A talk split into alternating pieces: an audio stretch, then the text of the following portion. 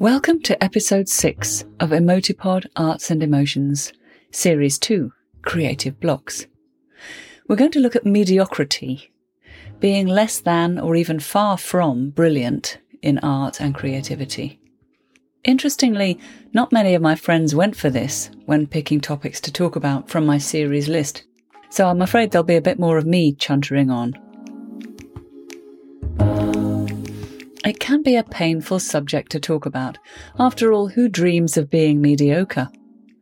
But maybe it's not all bad. Perhaps, as in all things, it can be coloured by your point of view, context, the environment you're in, all sorts of factors. We're going to look into all of this. I'm your host, Frances Butt, and I'm going to start this mediocre exploration with a big overarching question What is art for?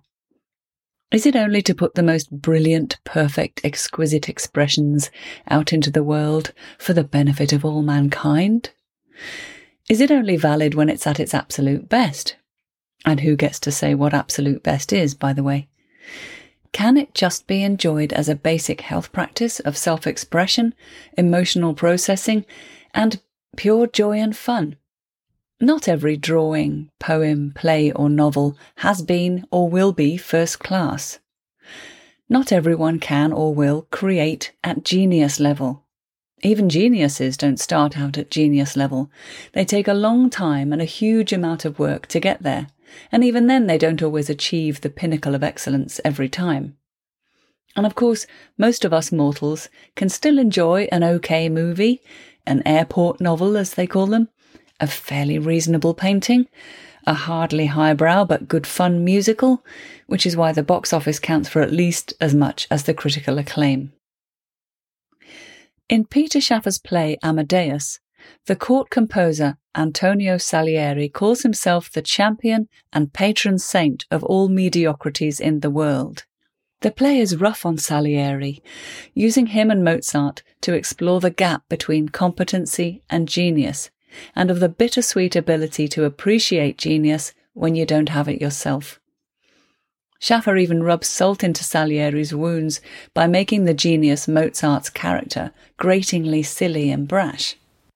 But the real Salieri was in fact a great and prolific composer of his time, and he taught Beethoven, Schubert, Liszt, and Mozart's son, so he can't have been that mediocre, but he's become synonymous with the label. The words mediocre and mediocrity can strike terror at the heart of any artist, and they've been an internal scourge of mine for many years. Shaffer's play didn't help, and I've been haunted by that Salieri speech. So if this episode sounds as though I'm indulging in a sort of personal therapeutic process, well, you couldn't be more right. I hope you'll forgive that, and I hope you'll hear something of value for you too. Let's see what a few of my friends come up with. I got the ball rolling in a conversation about mediocrity with our resident Emotipod psychotherapist, who's also a performer, Lisa Jones. Uh, when I thought about this series, mm. uh, and I thought of the, the, all the different things you could look at, and I went perfectionism, imposter syndrome, mediocrity. Went, ooh, ooh, I've got this one.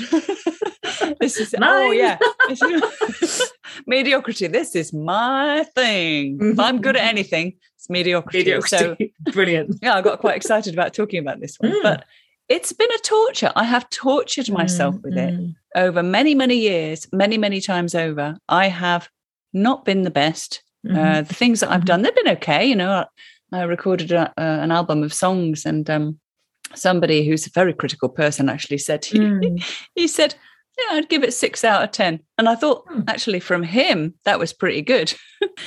but from me, oh god, I was yeah, I, that seared into my memory. But this kind of mm-hmm. thing, it was okay it wasn't the best thing. I'm not Quincy Jones mm, or, you know, mm, Ella Fitzgerald or, you know what I mean? so, do you have a definition of mediocrity? I do, as in a technical Ooh. definition, and yeah. it's really not very pleasant. I'm not going to lie to you. Great. It's, it's not oh, great. Am I going to be sorry I brought this one up? No, I don't yeah. think I am. Come um, on, bring it on. So, so really, it's the quality of something that isn't very good. Yeah. Um, you know, or a person who doesn't have this again quotation marks special ability to do something well. Notice that Lisa mentioned a person there as well as a quality, if quality is the word. In an online search, I came across this use of mediocre as a noun to describe a person, not just their work, them as a person, a mediocre. Ouch. So technically, that's what mediocrity is.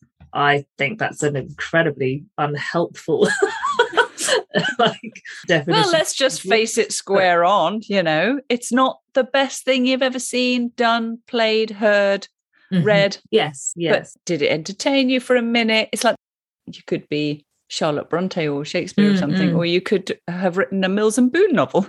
And yeah. um, there are circumstances where something a bit lighter and not so serious and heavy and superb and incredible is okay. It's like we need a bit of that as well, presumably yeah, in life. Absolutely, we? absolutely. And what's wrong with being?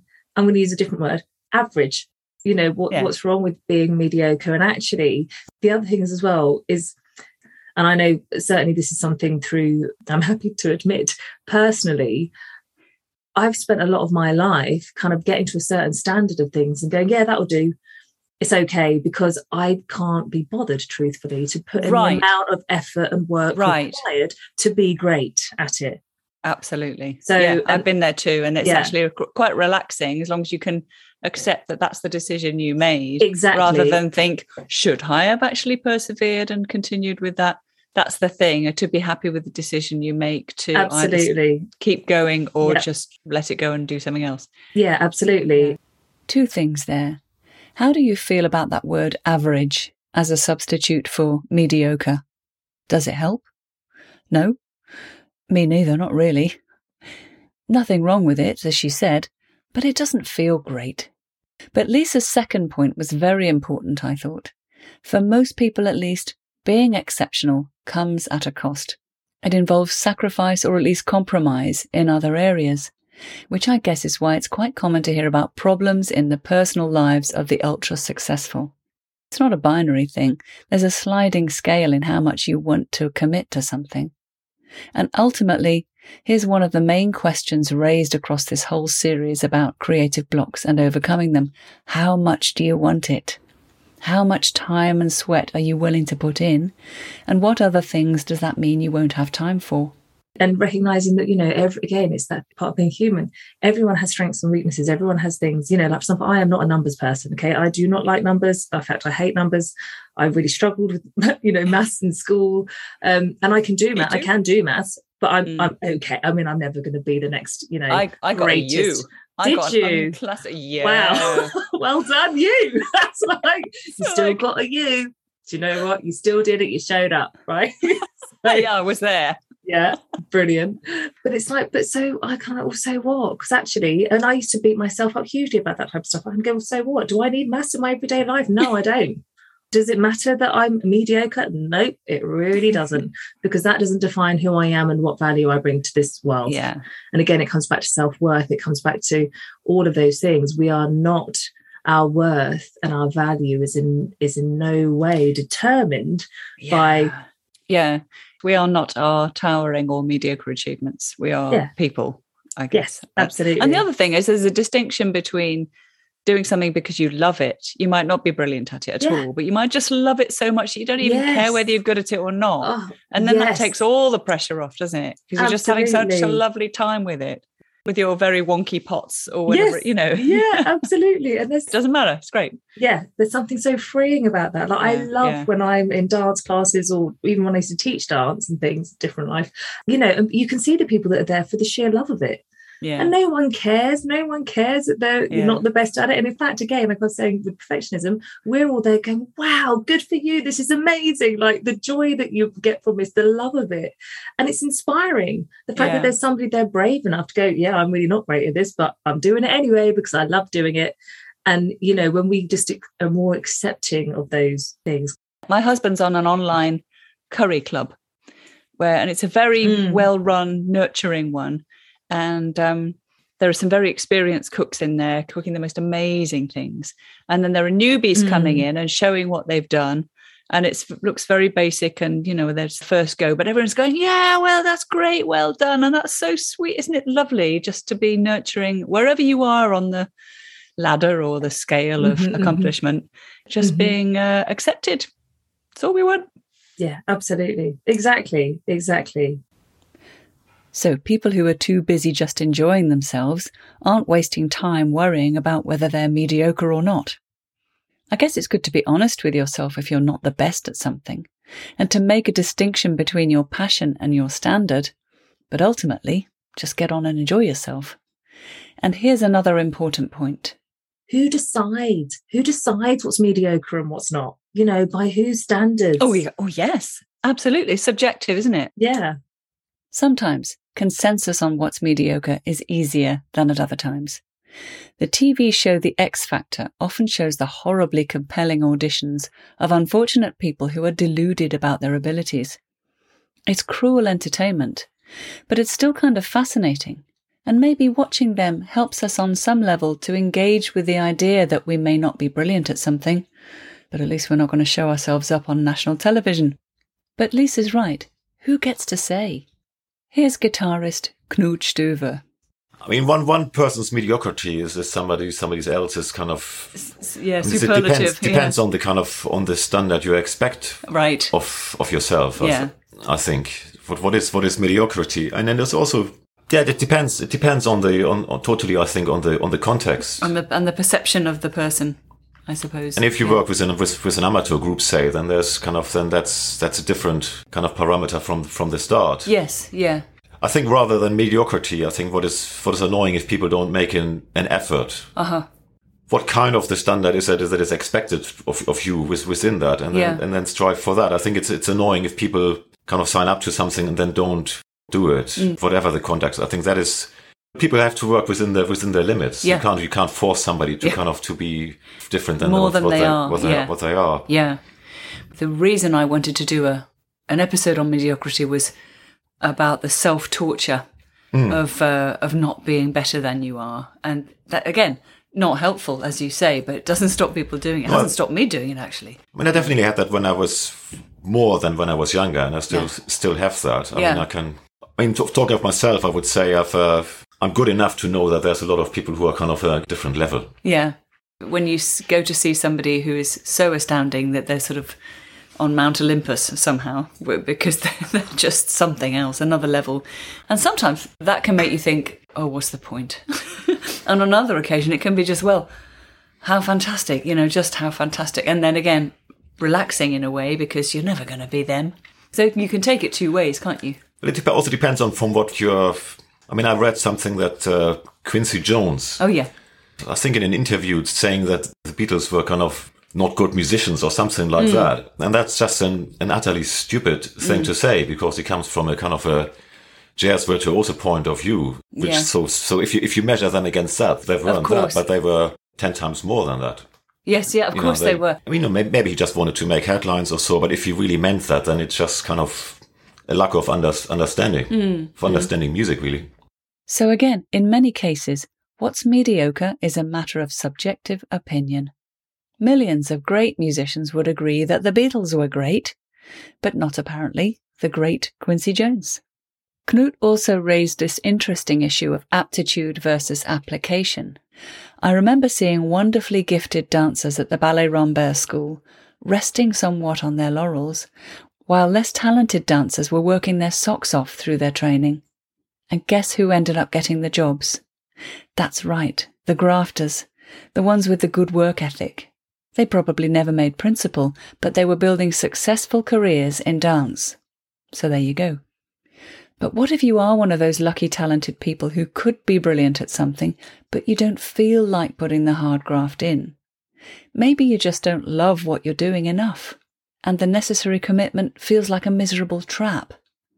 It's a familiar scenario in households where talented young instrumentalists are constantly nagged to do their piano or violin practice. Ultimately, no amount of nagging will help. Motivation has to come from within.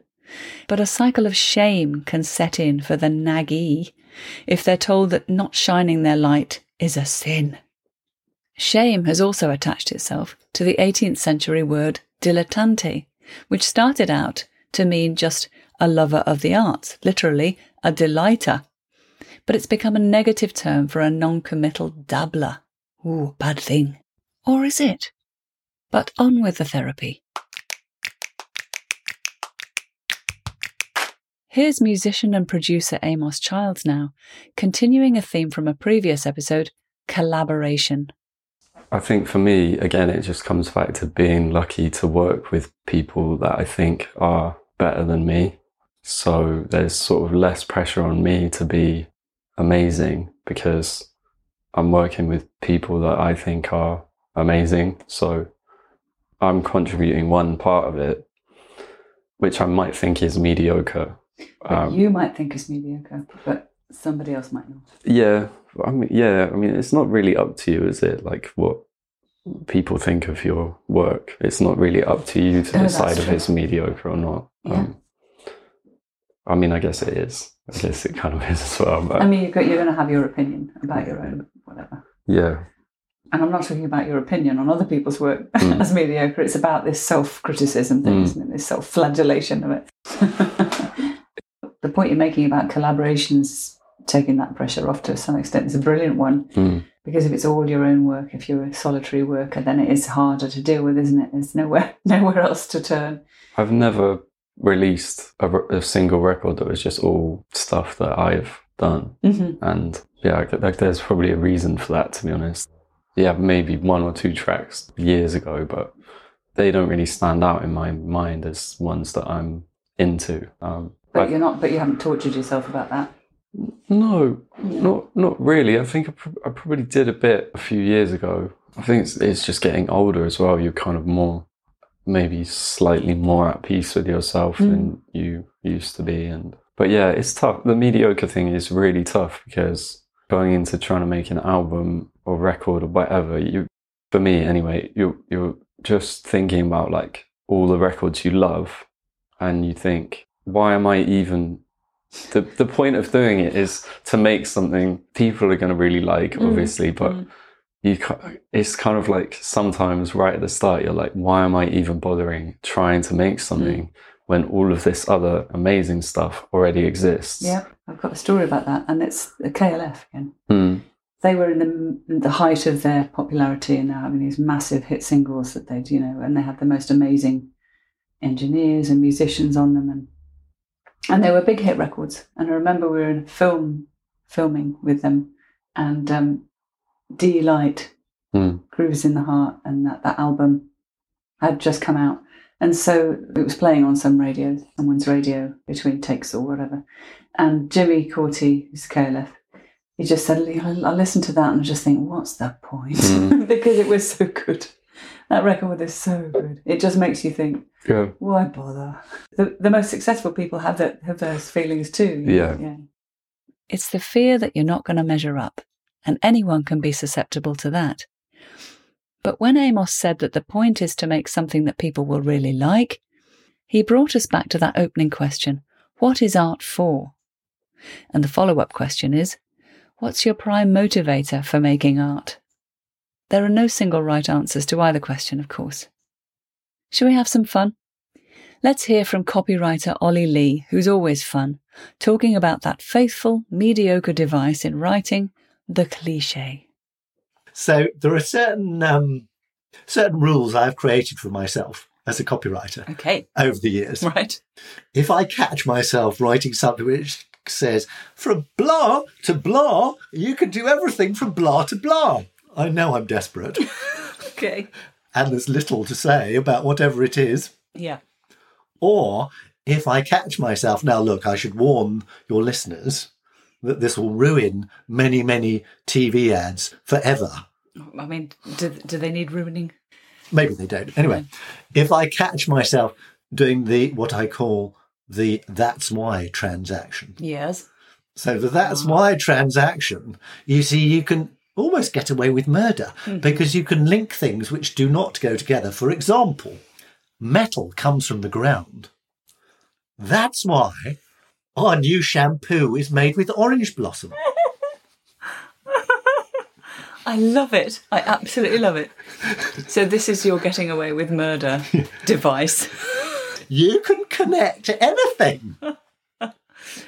Okay. And once you know that, that no, I mean, I gave you a ridiculous. A no, I gave you a love it. ridiculous example because it's generally not as bad as that. But when you hear a that's why, I think that's just going to enhance everyone's advertising pleasure. And also, if you pay attention to voiceovers, you can hear them coming.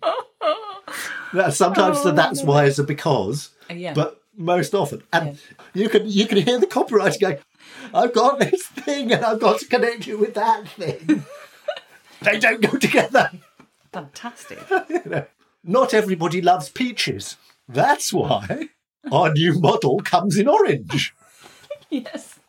Yes. Thank but you so you can just listen for that and you'll, Yeah. you'll sort of hear it coming. In fact, I frequently sit on the sofa and I'm listening, watching it out and go, coming. that's why, or because. Yes. I really try not to use that unless my tongue is firmly in my cheek. Mm. Oh, sure. Oh, there must be a gorgeous repertoire of cliche. whatever. So we- and sometimes a cliche is just the thing, and it Oh, yes, the it's, dream. Yeah. it's true. But uh, well, that's why. Cliches are useful. That's why sometimes you use them. yeah. But I try to avoid that. Yeah. But generally, it's, it's probably not the copywriter's fault. It's probably the fault of somebody in No, terms of the briefing or something. various parameters There'll be, down there'll be the all sorts of things. will have yes. led to this thing that you've been given to deal yeah, with. and also it does it does shift you from one thing to another thing very very quickly. It shifts you in two words, and when you've got a limited amount of time, Mm, Well, quite. Yeah, quite. you've got thirty seconds Yeah, yeah. or whatever it is and there maybes Yeah. some terms of conditions Yeah. because you haven't avoided them entirely. Yeah, yeah. It's going to shift you on very quickly. What a job. But listen out for that's why. Hmm, can't wait now. Want to watch afternoon telly. You see, there's a place for the cliche, the obvious, the less than ingenious. Oh, sometimes, in fact, the obvious ends up being the ingenious. Here's another example.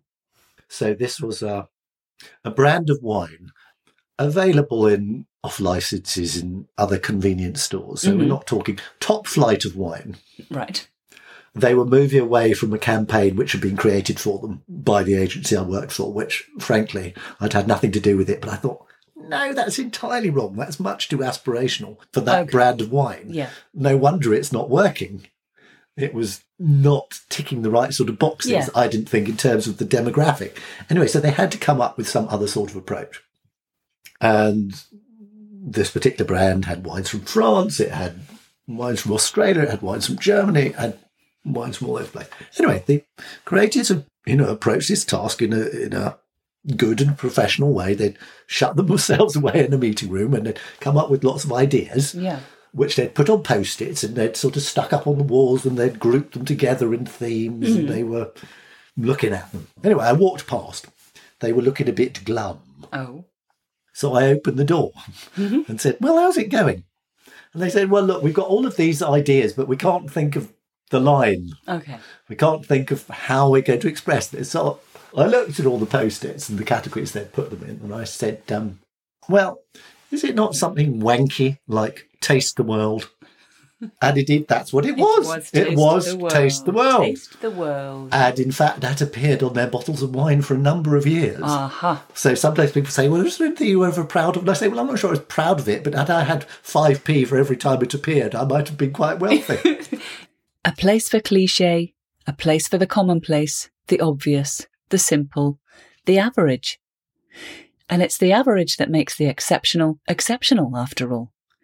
If everything was superlative, it would be like having Christmas every day. And apart from those strange, rare people you read about, most of us would not want that. Now let's be clear. There are fields of endeavour where mediocrity isn't such a good idea. It's better to have more exceptional politicians than mediocre ones in government, for example. But that's a topic for someone else's podcast. And we're not talking about competitive sports either, where mediocrity isn't going to help you win. I came across a phrase, why good enough isn't good enough. But perhaps a better phrase would be, when good enough isn't good enough. Because if good enough isn't good enough in relationships and in parenting, well, we're all stuffed. But we're talking about art, And art includes all the grey areas, as well as the black white succeed, fail, win, lose. We're also talking about freedom freedom to be average, the freedom from fear of judgment that can get in the way of creative joy and innovation. The author G.K. Chesterton, who wrote the Father Brown series, is the blessed man who said, if a thing's worth doing, it's worth doing badly. He defended the generalist, the hobbyist, the amateur, and we'll talk about amateurism and professionalism in another episode. He wasn't excusing poor effort. Chesterton was championing doing something for the love of it, whether you're brilliant at it or not. And thinking about freedom, earlier this year I was rewatching the movie Florence Foster Jenkins, and I jumped on this brilliant speech from the character St Clair Bayfield, played by Hugh Grant. Here it is. I was a good actor, but I was never going to be a great actor.